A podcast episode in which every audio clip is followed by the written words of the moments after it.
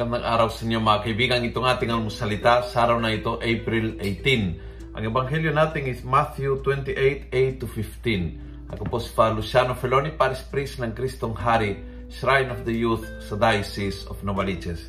Sabi ng ebanghelyo, In fear, yet with great joy, the women left the tomb and ran to tell the news to his disciples. Talagang isa sa mga bunga ng pagkabuhay ni Jesus is naging misyonero, yung dating na, nakaparalisa dahil sa takot. Yung takot hindi nawala. Yung nawala yung pakaparalisa ng takot. At sila po yung naging malakas ang loob na magbahagi ang kanilang karanasan, ang kanilang uh, maging saksi na buhay si Jesus. Siguro difficult to explain, siguro difficult to put into words, but definitely halatang halata sa kanilang kaligayahan halatang halata sa kanilang sigla, halatang halata sa kanilang uh, itinabi yung takot at nakaroon ng lakas ng loob ng humarap kahit kanino at kausapin at ikwento ang kanilang karanasan ng Panginoon. At dahil doon po ang simbahan ay naging misyonero mula sa Sapul. Dahil naging misyonero, mabot sa ating ang mabuting balita. At siguro, isang paalala sa atin.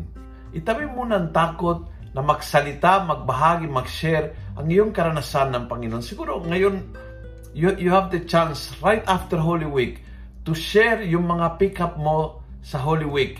Sa mga kaibigan mo, sa page mo, sa mga uh, social media accounts mo, in the one-to-one habang nagko-coffee kasama mga katrabaho mo, o habang nagmamarites kayo ng kapitbahay nyo. Alam mo, gamitin mo yung pakakataon.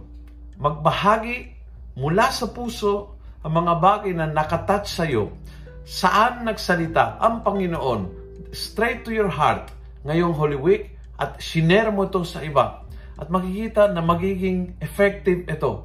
Ang pinaka-effective paraan ng pagiging misyonero ay magbahagi ang personal na karanasan ng kapangyarihan ng Diyos sa buhay natin. Kung nagustuhan mo ang video ito, share it. Pass it on. Click share pass to friends, sharing your wall, go to group chat, punuin natin ng good news ang social media. Gawin natin viral, araw-araw ang salita ng Diyos. God bless.